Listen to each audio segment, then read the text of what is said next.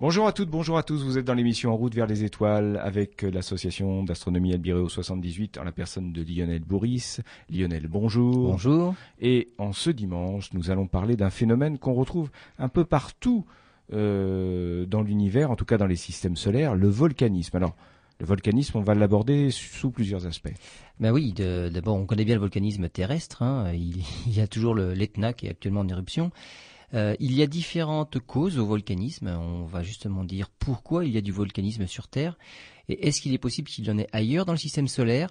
Avec certaines sondes, on a pu observer qu'il y avait des volcans ailleurs. On va en parler et on va se rendre compte qu'ils sont pas toujours.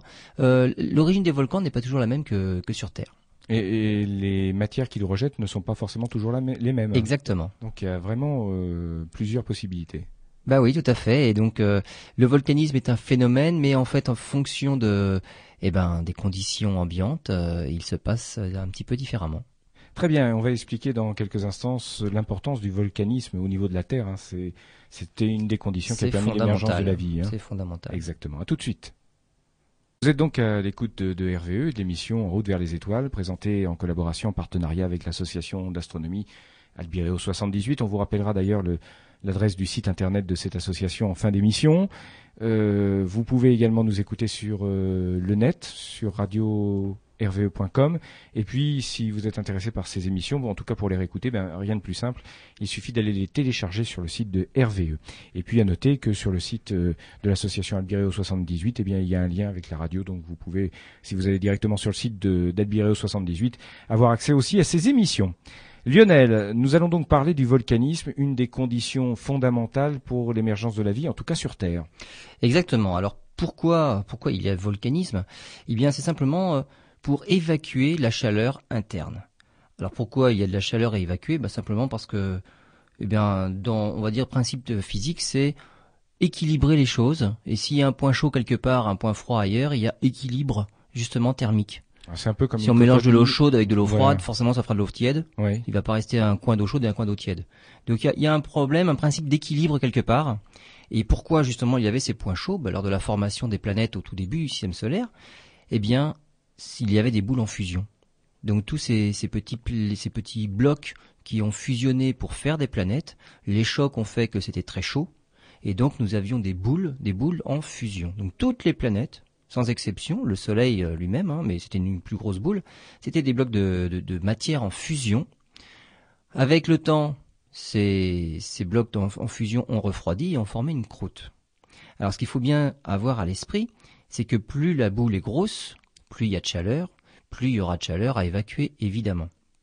Et donc, voilà le problème, c'est que plus c'est chaud, c'est pas une histoire de proportionnalité. C'est-à-dire qu'une planète qui est 2 fois plus grosse qu'une autre n'a pas 2 fois plus de chaleur à évacuer. Ça marche pas tout à fait comme ça. Parce qu'une planète qui est 2 fois plus grosse a un volume 8 fois plus gros. Ça marche avec le cube du rayon. Donc si on double la taille d'une planète, on multiplie son volume par 8. Donc ça ne change rien quant au phénomène. Ça multiplie par 8 la chaleur à évacuer. Donc c'est vraiment quelque chose de beaucoup plus gros. Et par contre la surface, c'est quand même par la surface que la chaleur va s'évacuer. La surface, elle n'est simplement multipliée que par 4.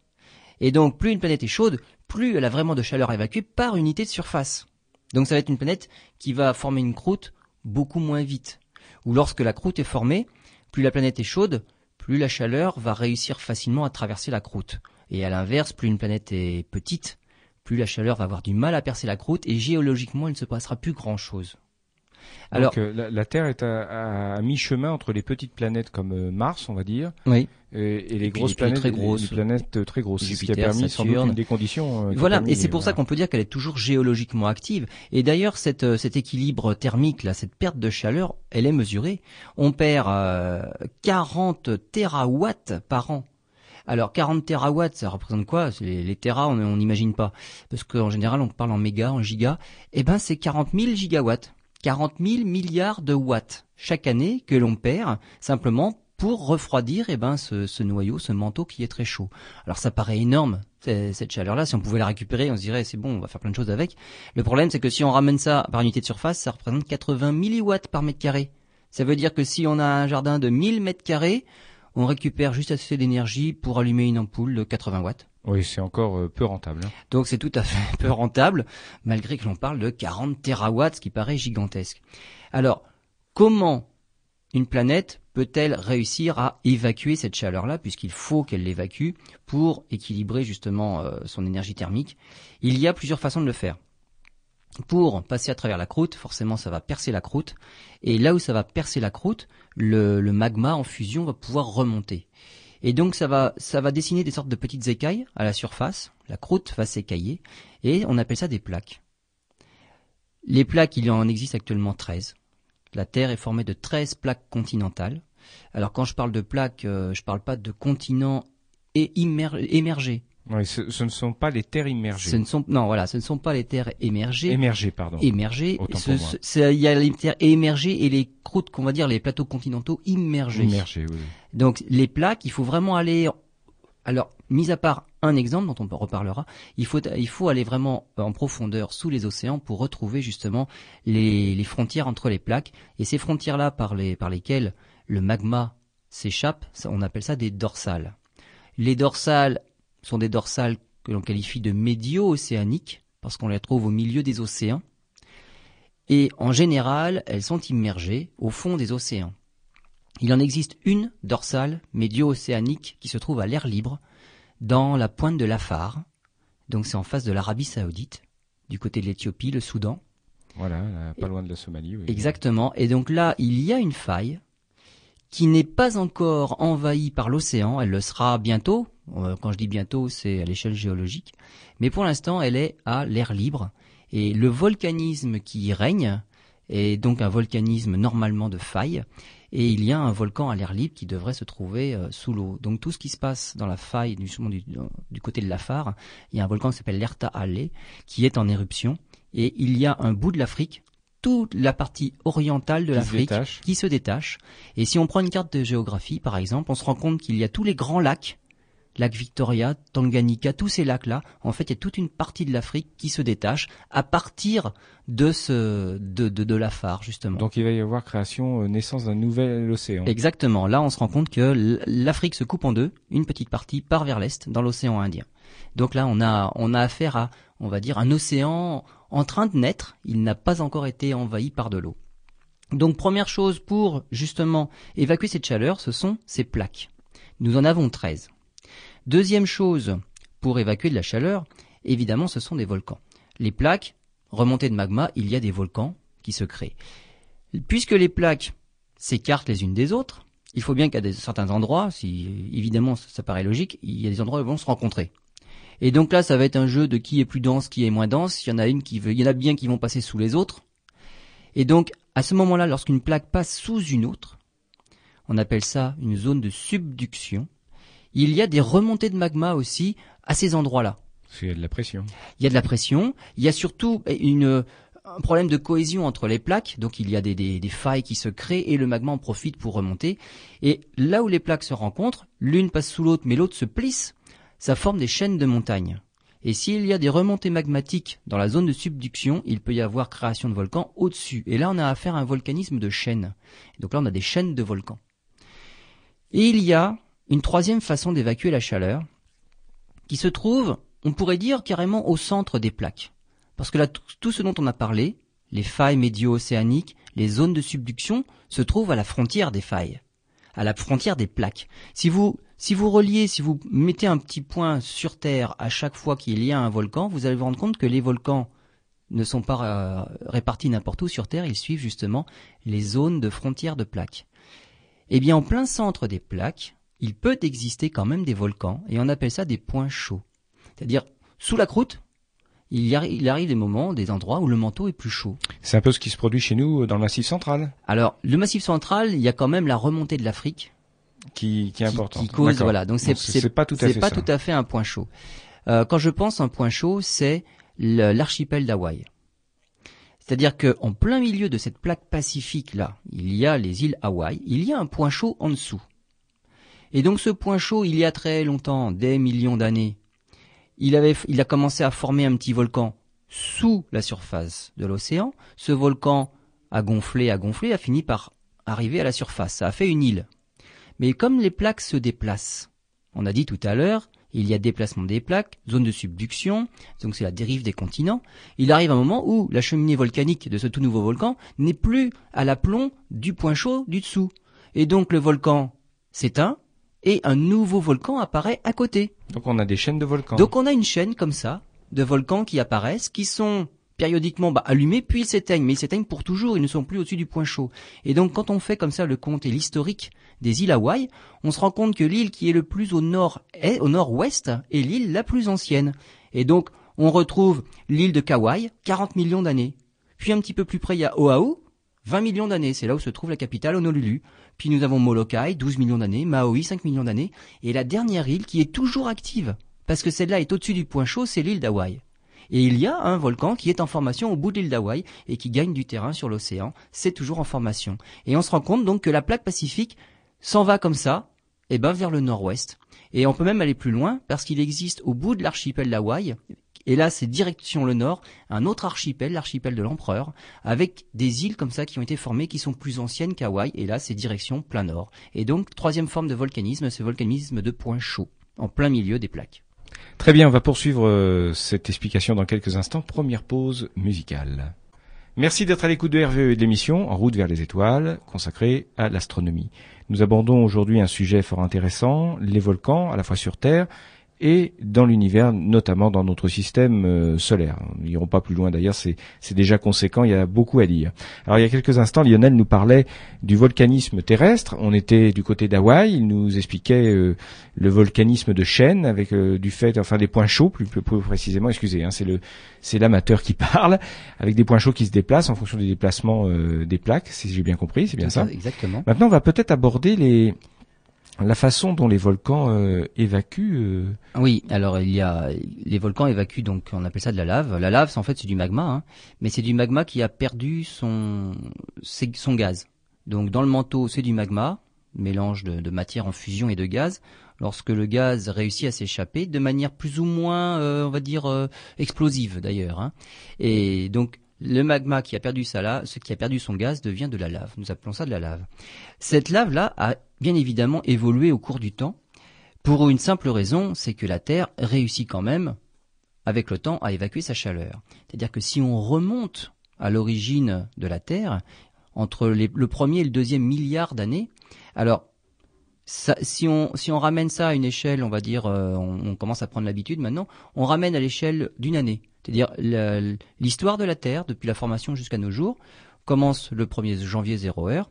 Eh bien, l'histoire dont je parle là, entre 1 et 2 milliards d'années après la naissance de la Terre, se trouve sur notre calendrier entre le 26 mars et le 14 juin. Mais c'est pas très loin. C'est pas très loin du début de l'année. Et ça a duré quand même près de 3 mois. Eh bien, à cette époque-là, bien évidemment, la chaleur avait été quand même moins évacuée. Ça veut dire que le manteau était plus chaud que maintenant et les laves étaient plus chaudes. Qui dit lave plus chaude, dit lave plus liquide. La fluidité dépend de la température. Et donc les laves que l'on avait à cette époque-là, qu'on appelle des comatites, avaient une température comprise entre 1500 et 1650 degrés. Vitesse de fluidité de la lave, 50 km/h. Et comme la lave était plus chaude, elle était surtout plus blanc-bleutée. Et elle venait de plus profond aussi, entre 150 et 300 km de profondeur. Alors qu'aujourd'hui, nous avons perdu de la chaleur, la Terre évacue, on parlait tout à l'heure des 40 térawatts, c'est énorme. Eh bien, aujourd'hui, la lave est un petit peu, on va dire, plus froide, entre 800 et 1200 degrés. Ce qui est pas mal déjà. Ce qui est déjà chaud. Du coup, comme elle est moins chaude, elle est beaucoup moins fluide, elle est plus visqueuse, elle s'écoule moins vite. La couleur est passée au rouge-orange, puisqu'elle est un petit peu plus froide, et elle vient de moins profond, elle vient de 60 km, simplement. On compte actuellement entre 1300 et 1500 volcans qui sont considérés comme actifs. Actif ne veut pas dire en éruption.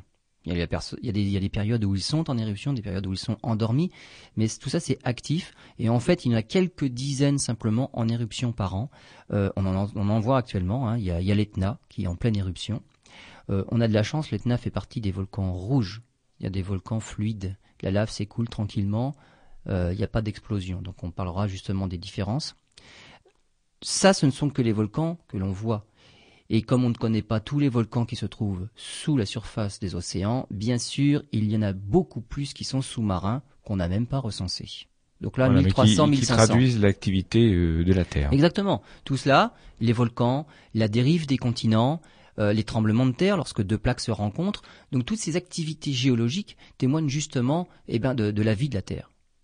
Petite question en rapport avec ce qui a été dit au début de cette émission. Ce qui veut dire que si la planète Terre était plus chaude, donc les laves, il y a quelques millions d'années, étaient beaucoup plus chaudes, ça veut dire que ce phénomène ne s'auto-alimente pas, même s'il y a la dérive des continents, mais qu'un jour, il y aura l'activité volcanique cessera carrément. Exactement. Exactement. Donc on en a des exemples.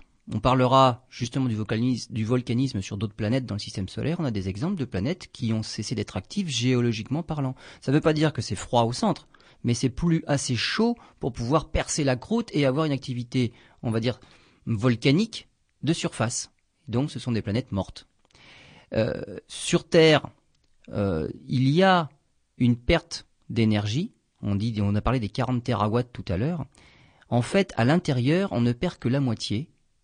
Parce qu'il y a un phénomène qui fournit de l'énergie et qui fournit justement la moitié de la perte. Donc, réellement, au centre de la Terre, on ne perd que 20 térawatts parce que on en perd 40, mais il y en a 20 qui sont fabriqués par radioactivité. Donc, on a encore, c'est pas de mal avec et ça s'arrêtera, quoi. Voilà. Donc, c'est pas sûr parce que même à ce rythme-là, on perd quand même pas mal de degrés. Une centaine de degrés tous les milliards d'années, donc on en perd un petit peu quand même. Bon, c'est pas très rapide, hein. En tout cas pour nous, ça n'a pas de conséquences immédiates. Non, mais la fluidité des laves fait que ça devient de plus en plus visqueux et ça finira par ne plus pouvoir sortir aussi facilement. Donc géologiquement parlant, on est bientôt sur la fin. Il existe, donc j'en parlais tout à l'heure, des différentes façons dont le magma se débarrasse de ses gaz, et ces différentes façons ont donné naissance à des catégories de volcans. Alors on parlait avant des volcans hawaïens, péléens, stromboliens. On a regroupé ça maintenant en catégories plus restreintes. Il n'y en a plus que deux. Il y a les volcans effusifs, qu'on appelle les volcans rouges. Donc là, c'est les laves qui s'écoulent tranquillement. Comme Hawaï, comme l'Etna. Et il y a des volcans gris, explosifs. Alors, on se rappelle du Saint-Hélène en 1980, qui avait perdu une bonne partie de la montagne qui était partie en fumée, carrément. Donc, explosion. Donc, une lave beaucoup plus visqueuse, du gaz qui est coincé justement dans la cheminée volcanique. Et lorsque la pression augmente et la pression finit par gagner, c'est carrément tout le cône du volcan qui explose. Mais dans l'Antiquité, ça ne s'est pas produit avec un volcan comme le Vésuve? Alors, le Vésuve, c'est quand même un volcan rouge. Il n'a pas explosé, mais il y a des phénomènes comme des nuées pyroclastiques. C'est-à-dire, on appelle ça des nuées ardentes. Donc c'est du gaz, de la cendre qui dévale le volcan à une vitesse qui peut aller jusqu'à 200 km/h. Donc c'est pas une explosion, c'est vraiment une nuée ardente qui peut être avant-coureur de coulées de lave. C'est un volcan rouge. Il y a, si on remonte un petit peu plus dans le passé, parce que ça c'est arrivé en 79 avant Jésus-Christ. Pompéi a été détruite, Herculanum a été détruite. Si on remonte un peu dans le passé, en Méditerranée, l'île de Santorin ou l'île de Terra comme on l'appelait, en 1600 avant Jésus-Christ. Celle-là, on pense qu'elle est quand même à l'origine, on a quand même de fortes présomptions, de la disparition de la civilisation minoenne en Crète. Donc l'île de Santorin est un petit peu à l'ouest de la Crète. Et ce volcan-là, avant c'était une île qui était, on va dire, unique. Lorsque l'on va sur l'île de Santorin, on se rend compte que la Méditerranée a rempli la caldeira. Il ne reste presque plus rien de l'ancien cône volcanique. Il y a quelques petits îlots qui avant formaient cette montagne-là. La montagne a entièrement explosé et probablement les Minoens ont disparu à ce moment-là. Peut-être le mythe de l'Atlantide d'ailleurs. Exactement, exactement. Le volcan le plus élevé sur Terre se trouve à Hawaï. C'est le Mauna Loa. Il fait 4170 mètres d'altitude. Si on compte en plus toute la partie immergée, parce qu'en fait le volcan, il a sa base sur la croûte océanique, en dessous sur le socle océanique, il y a 5000 mètres à rajouter, il ferait 9170 mètres d'altitude. Bon, ça c'est intéressant ça, ce qui vient d'être dit là, parce qu'en fait ça rapproche un peu de la hauteur de certains volcans ou certaines montagnes qu'on peut découvrir sur des planètes comme sur Mars, où on dit tiens, il y a des altitudes extraordinaires, sauf qu'il n'y a pas d'eau. Voilà, exactement. Donc c'est pour ça que quand on donne les hauteurs sur des planètes qui n'ont pas d'eau, c'est pas évident parce que où placer la référence ? On place la référence à l'altitude zéro d'une éventuelle surface liquide, on ne sait pas. Donc si c'est par rapport au sol, on a quand même des volcans qui font plus de 9000 mètres dans ces cas-là, plutôt que par rapport à l'eau. Effectivement. Et en plus, il y a autre chose, puisqu'on parlera de Mars tout à l'heure. Les volcans, on a dit à Hawaï, ils sont des volcans qui sont issus de points chauds. Et comme les plaques tectoniques se déplacent, eh ben ces volcans-là ne peuvent pas indéfiniment continuer à grimper. Ils finissent par s'éteindre lorsqu'ils ne sont plus à l'aplomb, justement des points chauds. Contrairement à certaines planètes, où il n'y a pas de tectonique des plaques, donc les volcans restent au-dessus des points chauds et ils peuvent monter, monter, monter à loisir et faire des cônes, comme on verra, de plus en plus haut. Si on va un petit peu plus loin dans le système solaire, donc là on a parlé un peu de tout ce qui se passait sur Terre, on a fait un tour d'horizon. Le problème, comme pour les planètes par exemple, c'est qu'on ne peut pas se contenter de ce qui se passe sur Terre pour généraliser le volcanisme à l'univers tout entier. Si on n'a que très peu d'exemples, on va finir par dire que tous nos modèles expliquent bien les exemples que l'on trouve chez nous, et dès que l'on trouvera quelque chose d'un petit peu différent ailleurs, ça ne marchera pas, puisque de toute façon on n'aura pas tenu compte de ces exemples-là. C'est ce qui se passe pour les exoplanètes. On avait tous nos modèles numériques qui expliquaient la position, la taille de toutes nos planètes, et on trouve actuellement partout, dans la banlieue proche du Soleil, des planètes qui ne respectent pas les modèles que l'on avait fabriqués. Donc, il faut multiplier les exemples et on va aller en trouver sur d'autres planètes. Ben justement, on va aborder cette nouvelle exploration dans quelques instants, après une autre pause musicale. Merci d'être à l'écoute de RVE, de l'émission En route vers les étoiles. Alors, nous commencions à évoquer il y a quelques instants, en tout cas Lionel commençait à évoquer il y a quelques instants, le volcanisme sur d'autres planètes en nous expliquant qu'il n'y a pas de volcanisme identique. On trouve toujours des choses différentes et que les règles, si j'ai bien compris, enfin les observations qu'on a pu faire sur Terre ne nous permettent pas de comprendre le volcanisme d'autres planètes. Alors, exactement, il faut rester prudent lorsque l'on découvre des choses qui se passent sur Terre, il faut faire attention dans la généralisation, parce que peut-être qu'on a un endroit particulier, sur Terre c'est particulier, et peut-être que ça ne peut pas se généraliser aussi bien dans tout le système solaire. Donc il faut aller sur place pour voir si c'est différent ou pas. Par exemple sur Vénus. Alors pourquoi Vénus ? Vénus c'est vraiment la planète jumelle de la Terre au niveau taille. Il n'y a pas grand-chose comme différence en taille, donc on est vraiment des planètes jumelles. Oui, il s'en est fallu de peu que ça devienne une seconde Terre même. Les conditions auraient pu évoluer de la même façon que sur Terre. Voilà, elle est surtout mal placée, elle est trop près du Soleil, et un effet de serre terrible. Donc une énorme atmosphère, il fait 400 degrés au sol, enfin quelque chose de terrible. Mais au niveau des conditions, sinon de formation, elles sont identiques ces planètes-là. Ce qu'on a découvert sur Vénus, on estime qu'il y aurait entre 100 000 et 1 million de volcans. Sur Vénus. Sur Vénus. C'est alors, vrai. Il n'y a pas de chaîne. Les mots me manquent. Oui.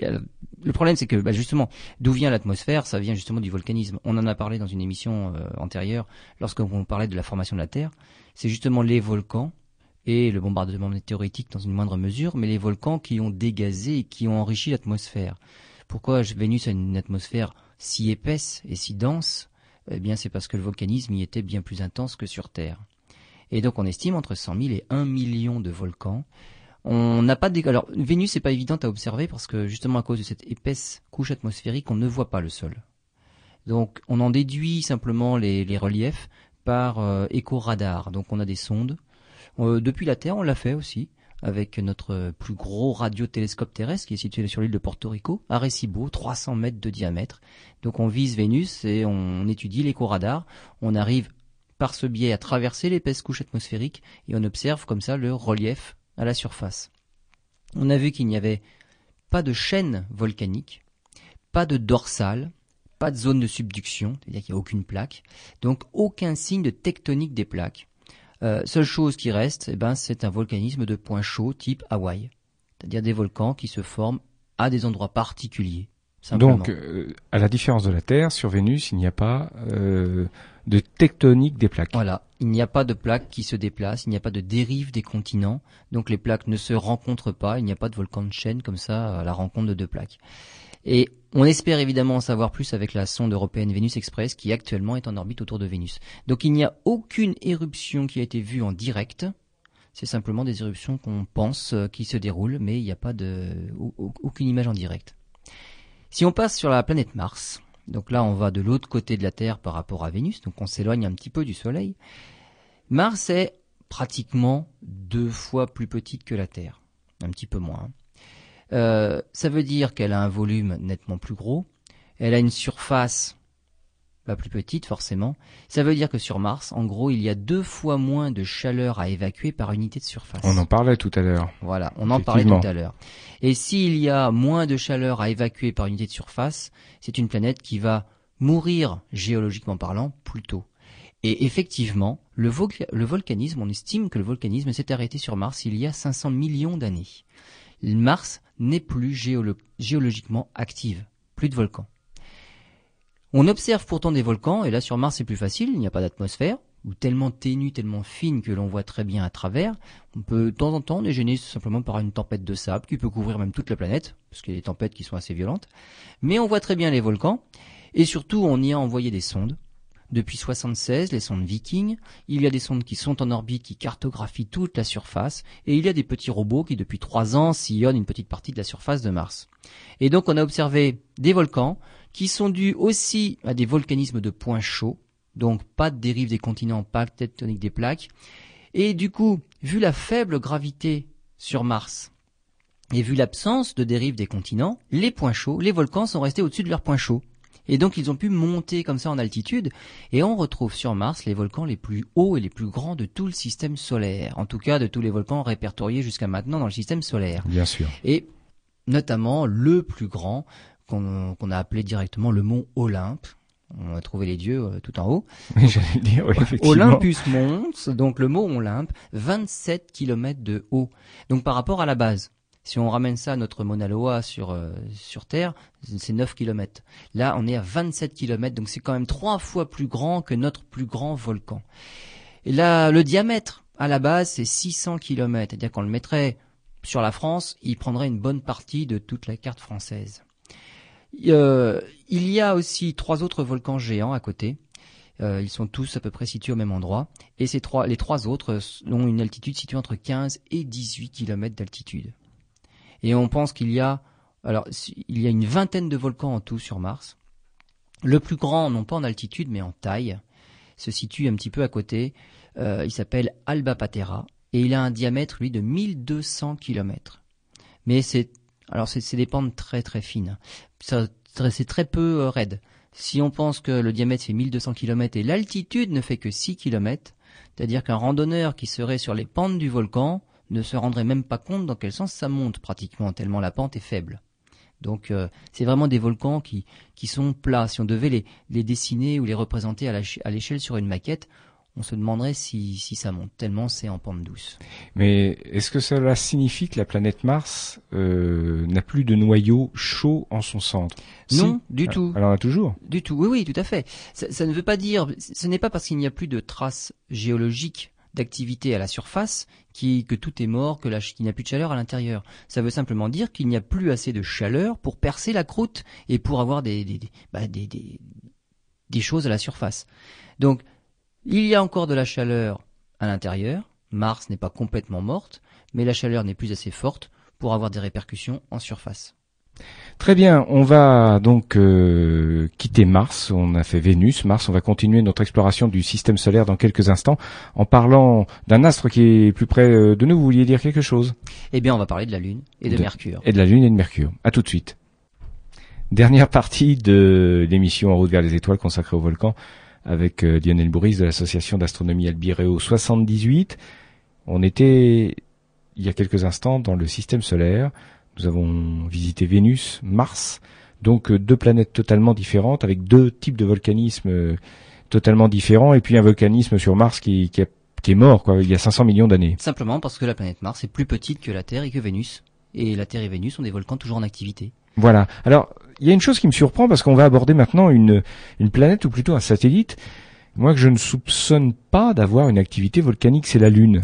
Mais tous les corps du système solaire, sans exception, étaient à l'origine des boules de roches en fusion. Et donc, on peut dire que ce sont des boules de magma. C'est un volcanisme actif. Simplement, la croûte s'est formée autour et on a l'impression que c'est mort. Et effectivement, comme on le dit depuis le début, la Lune ou Mercure sont beaucoup plus petites que la Terre. Il y a beaucoup moins de chaleur à évacuer et géologiquement parlant, elles sont mortes depuis plus longtemps. Et on estime que sur la Lune, sur Mercure, ça fait 3 milliards d'années qu'il n'y a plus d'activité. Mais on va retrouver quand même un, on est susceptible de trouver un noyau chaud au centre de la Lune. Tout à fait. Et actuellement, toujours actuellement, on observe de temps en temps un dégazage. Il y a des endroits où la Lune continue de dégazer. Et c'est ce qui prouve bien qu'à l'intérieur, il y a toujours une partie plus chaude. Il y a pas, c'est toujours actif à l'intérieur, mais c'est tellement peu actif que finalement, l'activité est quand même extrêmement restreinte. Il n'y en a quand même pas beaucoup. Alors, comment on voit que sur la Lune, il y a eu une activité? Simplement en levant les yeux vers le ciel, et toutes les parties sombres que l'on appelle improprement des mers, ça n'a rien à voir avec de l'eau, ce sont des basaltes. C'est la lave. Donc la lave interne, le magma qui est remonté. Alors, il y a eu du volcanisme, mais il y a très très longtemps, mais cette lave-là est plutôt remontée lors des impacts. C'est-à-dire que ce sont les météorites qui ont percuté la surface de la Lune, qui ont fait remonter le magma, et ce magma-là, simplement, s'est répandu et a rempli les grands bassins d'impact. Et donc voilà pourquoi il y a des taches sombres sur la Lune. C'est la lave, le magma qui venait de l'intérieur, qui a rempli les zones justement où il y avait eu le plus d'impact. Il y a quand même une différence entre la partie visible et la partie cachée. On voit toujours la même face. La Lune nous montre toujours la même face, ça c'est à cause des effets de marée. Voilà, mais la Lune tourne sur elle-même. La Lune tourne sur elle-même, mais comme elle tourne sur elle-même exactement en même temps qu'elle tourne autour de la Terre, finalement elle nous fait toujours face. Mais elle tourne sur elle-même exactement, et on se rend compte que sur l'autre côté, sur la partie visible, il y a à peu près un tiers de la surface qui est représentée par des mers, et sur la partie cachée, il n'y a que 2%. Alors à cela, deux raisons. La face cachée a une altitude un petit peu plus élevée que la face visible, et surtout la croûte est plus épaisse. Donc cette dissymétrie là fait que, il y a aussi une dissymétrie dans, simplement dans l'apparence. Sur Mercure, c'est exactement pareil. Elle est un petit peu plus grosse que la Lune, mais l'activité volcanique est terminée depuis un moment aussi, et simplement des épanchements de magma qui ont rempli justement ces grands bassins d'impact. Alors là, on voit bien que plus on va sur un corps qui est petit, plus l'activité est terminée depuis longtemps. Et là, il y a une petite énigme. Si on prend le satellite Io. Et c'est ce que j'allais dire. Il y a des satellites qui sont particulièrement actifs. Il y a des satellites actifs, voilà, alors qu'ils sont petits. Donc Io, par exemple, un satellite de Jupiter. Est-ce que justement, sans déflorer le sujet, c'est pas du fait de la taille importante de la planète mère? Alors, on parlait tout à l'heure des effets de marée de la Terre sur la Lune. La Lune sur la Terre, Jupiter sur Io, c'est exactement ce qui fait que le volcan est toujours géologiquement actif. Il est trop petit. Normalement, si on prenait Io, on le mettait autour de la Terre. Io, il est quand même un peu plus gros que la Lune, il fait plus de 4000 km de diamètre, la Lune en fait moins de 4000. Io ne pourrait pas avoir d'activité géologique. C'est chaud à l'intérieur, mais pas suffisamment pour percer la croûte.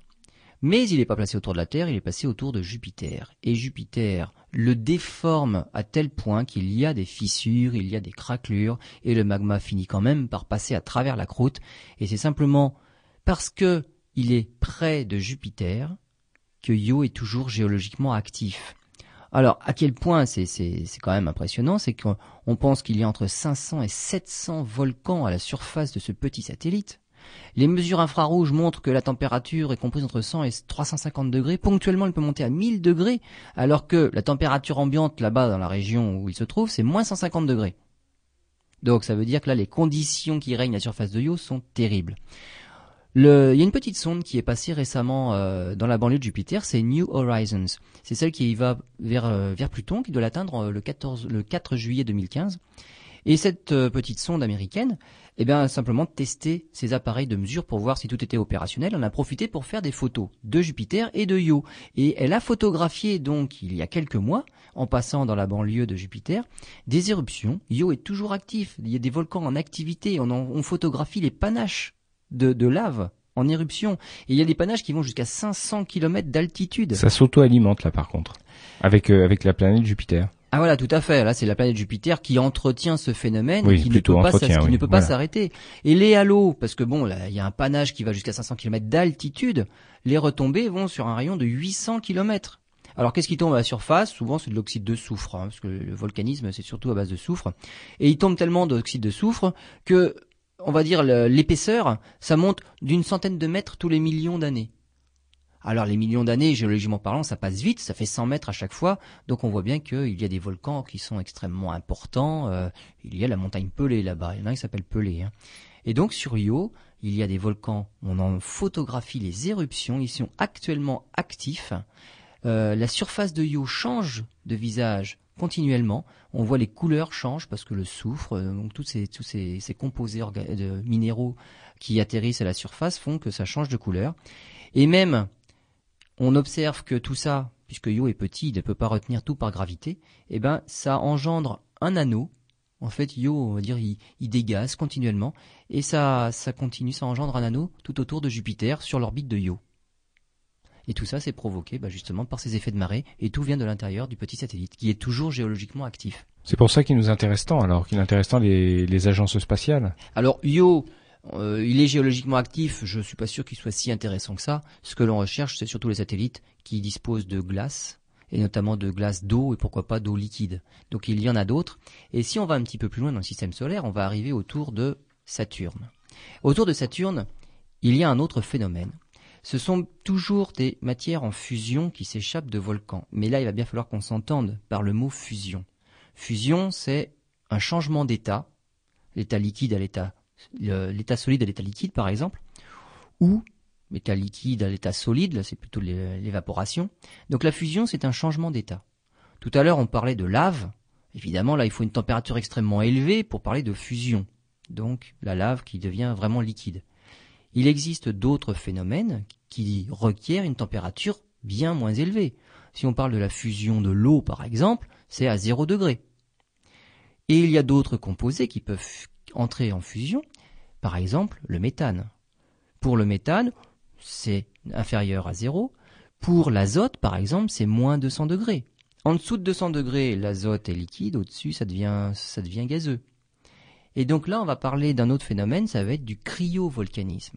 C'est quand même du volcanisme, il y a quelque chose qui est en fusion, qui s'échappe de la surface, mais vu les températures qui y règnent, il y a bien quelque chose en fusion, mais on va dire que c'est du cryovolcanisme.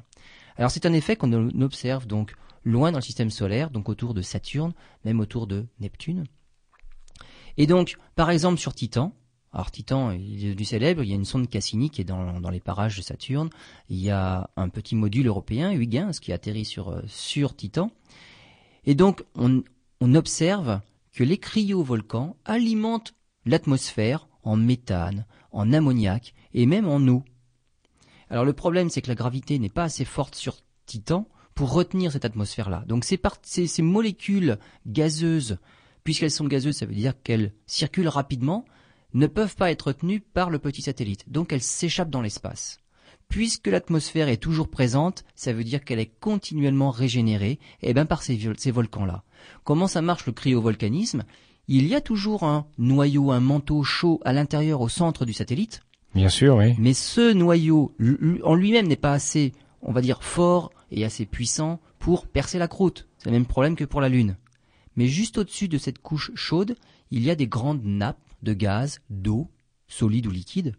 Et c'est lorsque le manteau, justement, est juste sous ces poches de méthane, d'azote, les fait rentrer en fusion et c'est eux qui s'échappent à travers la croûte. Donc c'est un volcanisme un petit peu différent, on va dire, c'est l'eau, c'est l'azote, c'est le méthane, qui est poussé vers le haut parce qu'il est chauffé par le manteau situé juste en dessous. Voilà, ce n'est pas de la lave qui se refroidit contact à la sortie du volcan, c'est pas du tout ça. Voilà, exactement, c'est quelque chose en fusion, mais ce n'est plus le magma, ce n'est plus la lave qui sort. On observe ça aussi sur Encelade. Alors Encelade, il est couvert de glace. On a observé du côté du pôle sud 4 griffes. Donc on appelle ça la patte du tigre, il y a 4 griffes. Et par ces griffes, on a pu observer et mesurer qu'il y avait une température légèrement supérieure à ce qu'elle était à côté.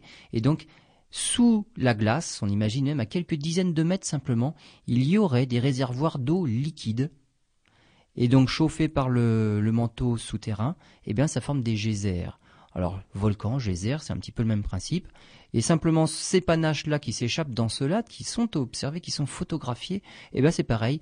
Ils partent dans l'espace parce que la gravité d'Encelade n'est pas suffisante pour le retenir à la surface. Et ça alimente l'anneau de Saturne. On va un petit peu plus loin encore. On va aller autour de Neptune. Et dans la banlieue de Neptune, il y a des gros satellites, dont un qui s'appelle Triton. Et Triton, c'est exactement pareil. Alors, on n'a plus trop de nouvelles récentes, parce que les seules photos que l'on a de Triton suffisamment détaillées pour en voir la surface datent du 2 août.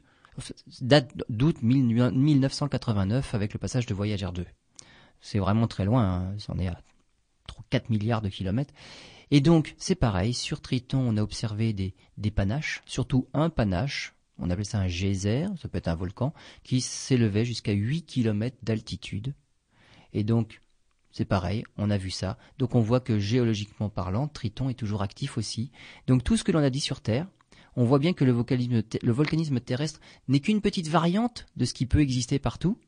Le principe, c'est que quelque chose en fusion traverse la croûte et s'échappe de la surface.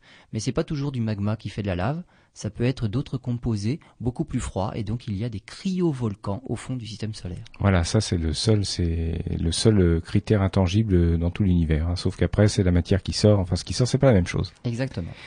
Merci Lionel pour cette émission fort passionnante, comme d'habitude d'ailleurs. On va pour terminer rappeler l'adresse du site d'Albireo 78, parce que là on y découvre aussi des choses fort intéressantes. Exactement, et surtout vous pouvez nous poser vos questions, nous y répondrons avec plaisir au www.albireo78.com. Eh bien c'est noté, et puis également si vous voulez vous pouvez venir sur le site de RVE, il y a un lien direct avec le site Albireo 78, si vous avez du mal à le trouver, mais enfin il se trouve très facilement. Merci, à la semaine prochaine.